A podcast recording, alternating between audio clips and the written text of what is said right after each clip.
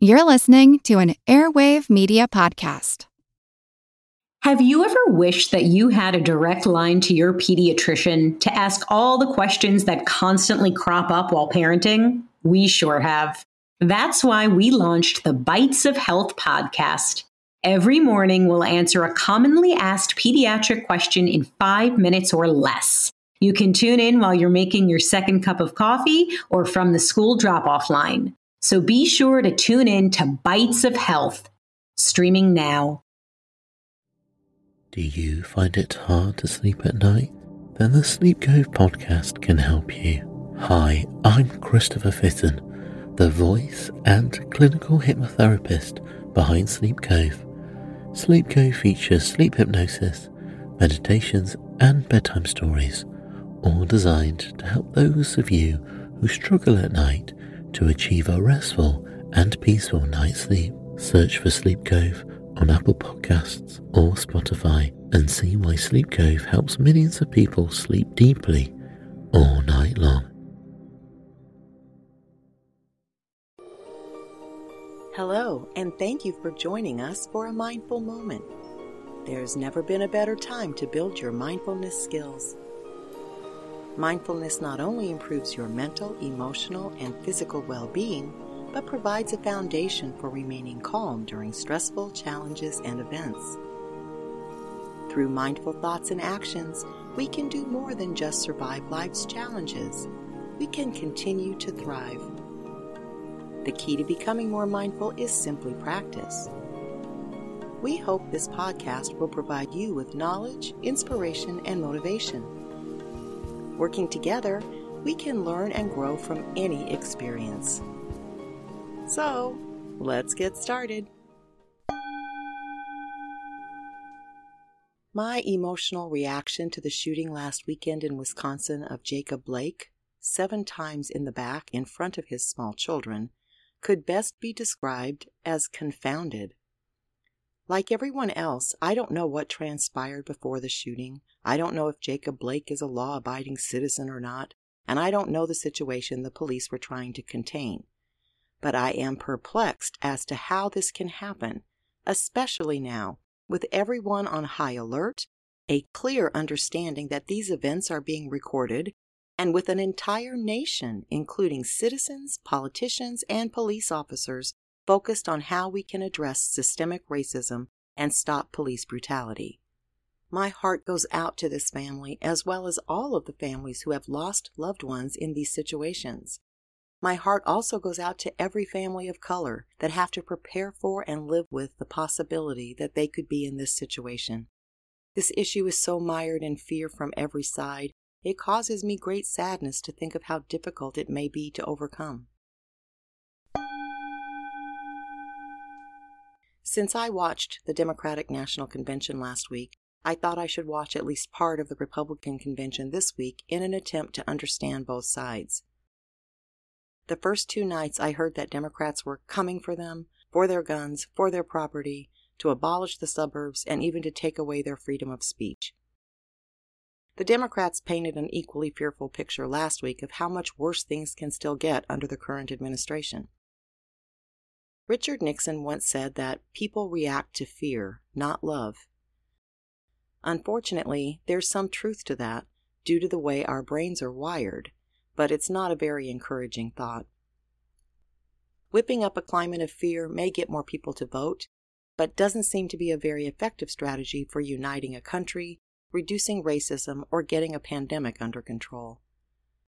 I'm not an expert by any means, but when we're in fear, our fight or flight response is activated, and that makes us pretty stupid. We can't think clearly because our brain doesn't think we need to think in such moments. We need to act immediately to protect ourselves. Unfortunately, mindless reaction rarely leads to anything positive or productive. Then we have this little problem with facts and, quote, alternative facts. Who do we believe? Who can we trust? At a time in history when we need clear direction and strong leadership, we have what seems to be less of that than at any time in our history. I know the US isn't alone in this, and many countries around the globe are struggling with the same or at least similar challenges. How in the world do we cope with this situation? This situation being a global pandemic, systemic racism, divisive leadership, political corruption, rising unemployment, a major economic calamity on the horizon, and massive misinformation. As we discussed last week, grit is one component. I found mine, by the way, and persevering through a difficult project not only made me feel proud of myself, it gave me a sense of control, which is, of course, greatly lacking in our lives these days. So I definitely encourage you to work on strengthening your grit. Another way to cope is to take an objective, mindful look at our own behaviors and motivations. And finally, I realized this week that I have to accept that people just don't behave the way I think they, quote, should. I'm looking for rational behavior based on facts, or scientific evidence, or common sense. And I keep getting disappointed. One of the most interesting facts about the human mind is that we can be presented with a fact, and if it is not in alignment with our existing beliefs, we are fine with completely ignoring it. How can that be? For most of our evolutionary history, our ancestors lived in tribes, and becoming separated from the tribe or being cast out could be a death sentence. So, while understanding the truth of a situation is important, remaining part of a tribe may be more important. To the oldest part of our brain, it may mean the difference between life and death. This could help answer the question that many people have asked regarding lies that are told by some politicians, or why some people refuse to wear masks. The opposition can cite the facts that prove the words are a lie, or the scientific evidence that masks prevent the spread of the virus, but no one seems to care. That's because, according to author James Clear, in many circumstances, social connection is actually more helpful to your daily life than understanding the truth of a particular fact or idea. We don't always believe things because they are correct. Sometimes we believe things because they make us look good to the people we care about. Leo Tolstoy said, the most difficult subjects can be explained to the most slow witted man if he has not formed any idea of them already, but the simplest thing cannot be made clear to the most intelligent man if he is firmly persuaded that he knows already, without a shadow of a doubt, what is laid before him. Seems it might be a struggle to get the other side to listen to anything, regardless of which side you're on. Public arguments or demonstrations bring attention to an issue, without a doubt. But at some point, if we want to get the pandemic under control, lessen violence, reduce poverty, and eradicate racism, we need to find a way to move forward and actually progress as a species. According to Clear, if you ranked your beliefs on a spectrum from 1 to 10, you can only influence someone close to you on that scale. If true, a left wing liberal and a right wing conservative are simply not going to hear each other. But if you're at a 6 on the spectrum on an issue, you could influence someone who is at a 5 or a 7, for example. We are more open minded toward people who we know and who we mostly agree with. So, under those conditions, we could introduce a radical idea and not fear being ostracized by our tribe. How can we apply any of this in our own lives? I think first we each need to be clear about what we value and why. If we value something because we've been told to or scared into it, it doesn't mean we have to throw it out. It simply means that might be a belief worth taking a closer look at. How does it serve you? How does it serve others? We cannot change other people, and it turns out we may not even be able to influence very many people to change their own minds. But we can be accountable for our own behaviors and actions.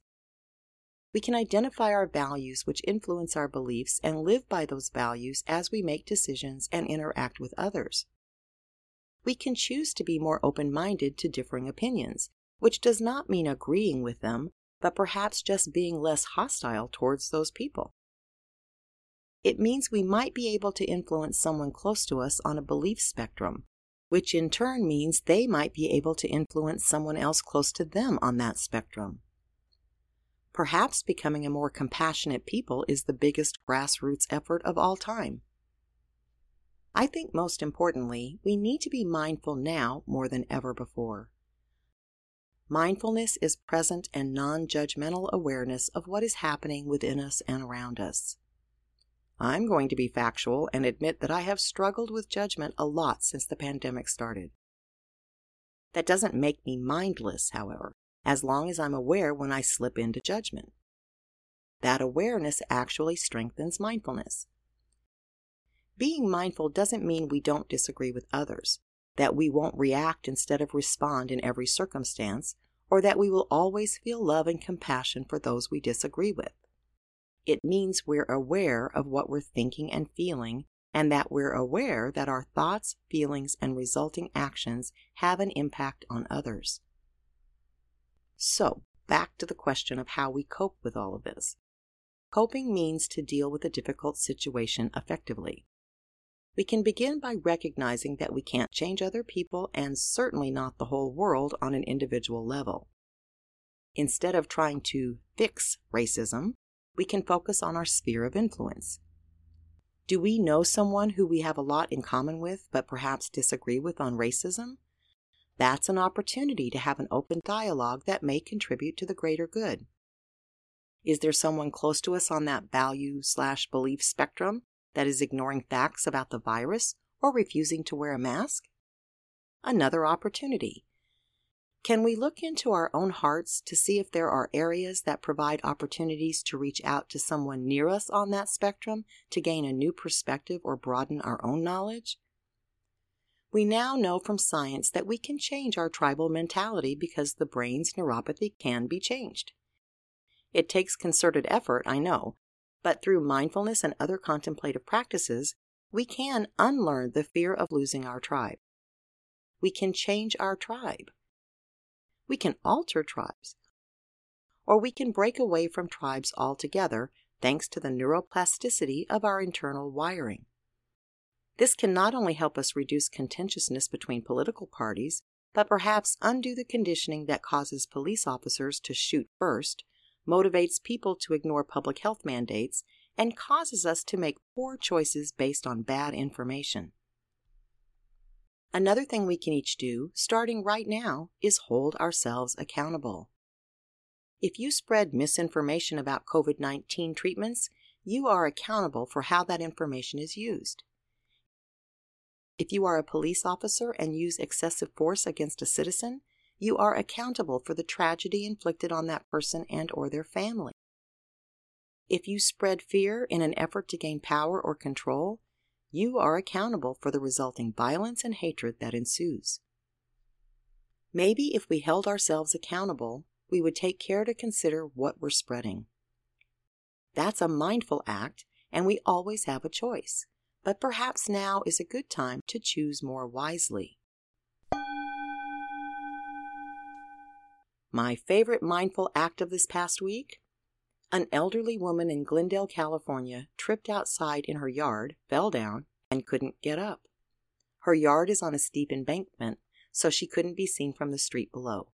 She heard the sanitation worker rolling her garbage cans up the steep driveway and told her dog to go get him. The dog raced toward the worker, Kirk White, and barked and circled, trying to get his attention. If a dog came charging at you, barking and jumping, what would your response have been? I was amazed that Mr. White was mindful enough to accurately interpret what the dog was trying to do and actually followed the dog to find the woman lying on the lawn. That mindful action saved an elderly woman from what could have been severe harm due to the extreme heat we're experiencing. The woman's ring camera caught all of this on video, but it makes me wonder how many more stories like this are occurring every day around the globe that aren't caught on camera. We typically hear and see the worst of people on the news, but I believe there's a lot more love happening out there than hate. We just have to remember that and do our best to contribute to the good news that may never be seen. We could just concede and go along with Nixon's belief that we only respond to fear, or we can decide that we will consistently respond more to love. regardless of our gender, race, ethnicity, culture, religion, sexuality, or any other differences, we are all people. We all have the same needs, including love, compassion, safety, security, autonomy, self expression, and purpose. We may have different perceptions of reality, but there is no alternative reality when it comes to basic human needs. Be kind to yourself. Be kind to others. Be at least a little more open minded. Be accountable. And be hopeful. Things may feel pretty dark right now, but this period will pass. It's up to us to decide how things will look once it does. We're choosing all of this. Fearing people because of the color of their skin, or their religious beliefs, or because of who they love is a choice. Deciding to blindly follow a leader despite harmful decisions and misinformation is a choice. Ignoring facts and truth is a choice. It's all in our minds, and we can change our minds. Find a comfortable position and then give yourself a hug. Seriously. Give yourself a big hug filled with love. These are challenging times, and this is a simple way to remind yourself to love yourself while giving you the benefits of feel good hormones released by the brain.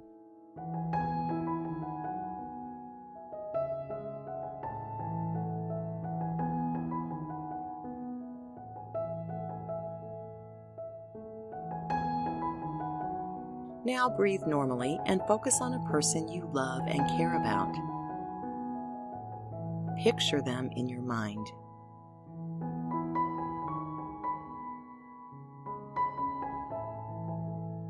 Notice the feelings that come up as you think about this person.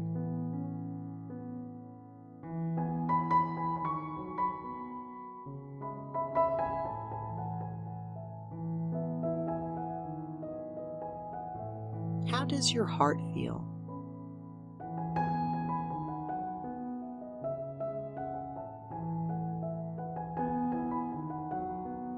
Does your body feel?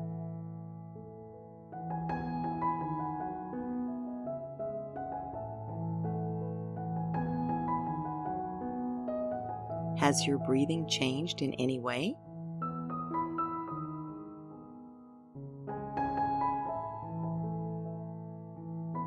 Hang on to those feelings and just enjoy what love feels like while breathing naturally.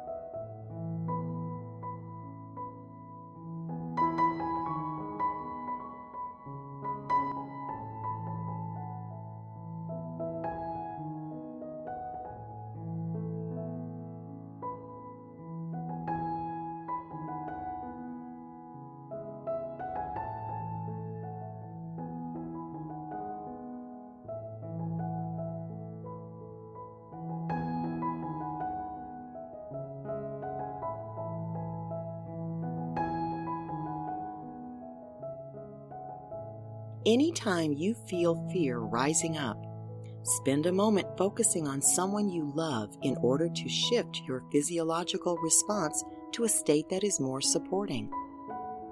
We can all love others and we can all be loved.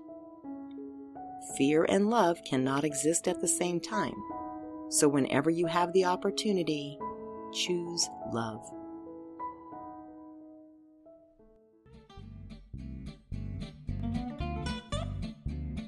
Life offers too many rich opportunities to just survive it, even during challenging times.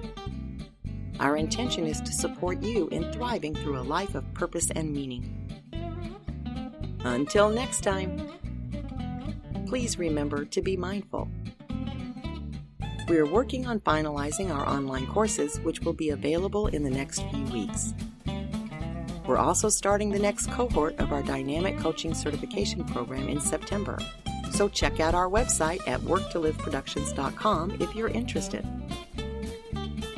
Please subscribe to A Mindful Moment with Teresa McKee wherever you get your favorite podcasts. Please rate this podcast so that others can find us. And follow us on social media at Work to Live. A Mindful Moment is written and hosted by Teresa McKee. The Spanish version is translated and recorded by Paola Tile. Intro music, Retreat by Jason Farnham. Outro music, Morning Stroll by Josh Kirsch, Media Right Productions. Meditation music, Angel's Dream by Akash Gandhi. This podcast is produced by Work to Live Productions. Thank you for tuning in.